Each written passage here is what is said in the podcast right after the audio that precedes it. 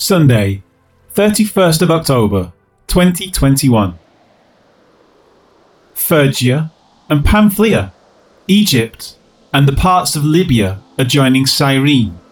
Visitors from Rome, both Jews and proselytes. Acts 2, verse 10.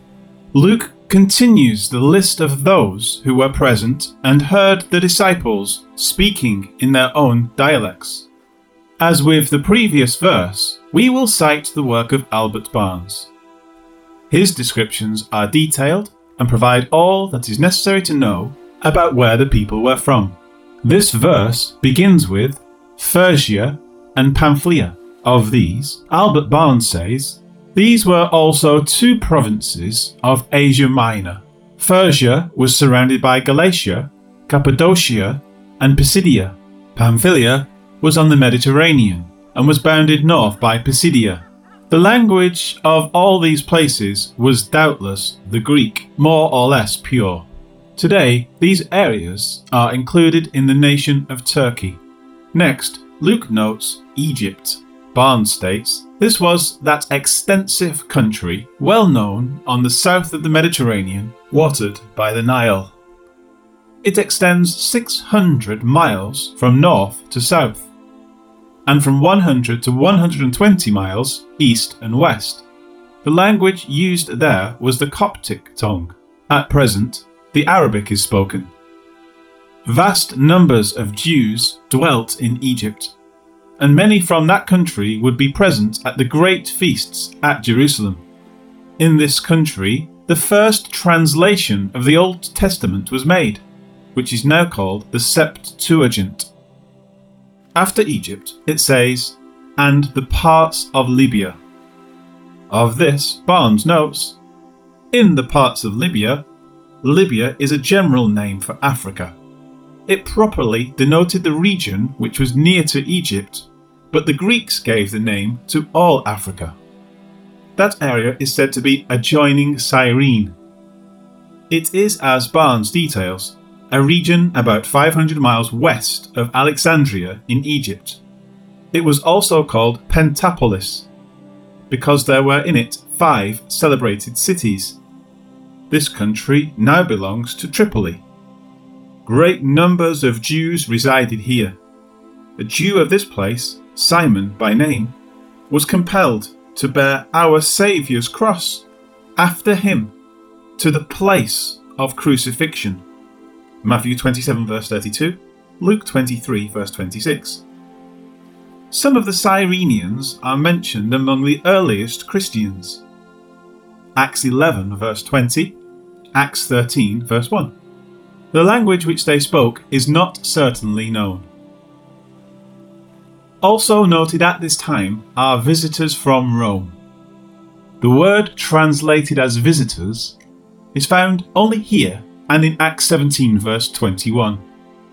Epidemio. It signifies a sojourner. Of these Jews from Rome, Barnes notes they were doubtless Jews who had taken up their residence in Italy and had come to Jerusalem to attend the great feasts. The language which they spoke was the Latin. Great numbers of Jews were at that time dwelling at Rome. Josephus says that there were eight synagogues there, the Jews are often mentioned by the Roman writers. There was a Jewish colony across the Tiber from Rome.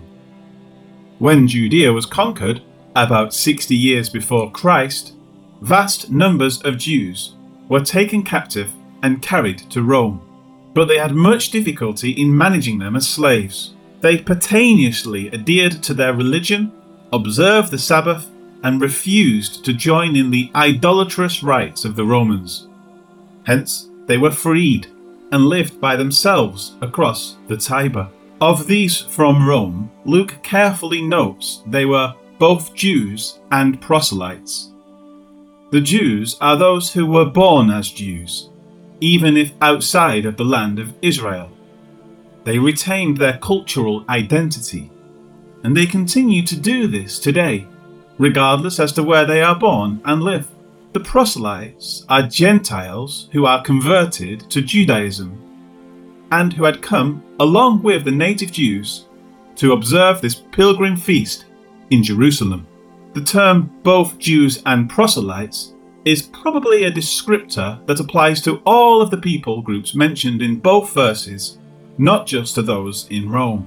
The point then is that there are native Jews from all these locations as well as converts. This would make what is happening all the more notable. It isn't just that some Jews from these places had heard the disciples who would then go back and say, This miraculous event occurred while we were in Jerusalem. Rather, it would be something that both native Jews and converts could both attest to. In their return to their own countries, the events would then be spoken of throughout much of the Roman Empire. Life application The disciples of Jesus spoke in many different dialects, demonstrating that the Spirit is able to express God's words in an understandable way to all people. Though the languages are different, the idea of communicating knowledge is still possible. Though it should not be expected that we will suddenly be infused with another language when we want to tell someone about Jesus, we still have the ability to learn other languages or use translators to convey the gospel. Jesus gave us the commission. All authority has been given to me in heaven and on earth. Go Therefore, and make disciples of all the nations, baptizing them in the name of the Father, and of the Son, and of the Holy Spirit, teaching them to observe all things that I have commanded you. And lo, I am with you always, even to the end of the age. Amen. Matthew 28, verses 18 to 20.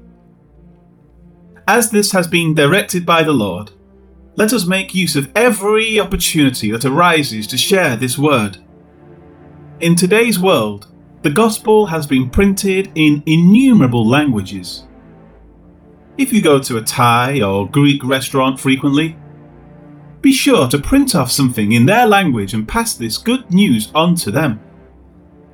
There are also CDs and DVDs with a message on them even gospel orientated movies about Jesus can be obtained in many languages for a dollar or two. Be inventive, but be sure to get this word out. Lord God, help us to be responsible with our time and to share the message of the gospel to any and all who come our way. May we not fail in sharing this wonderful news with those around us.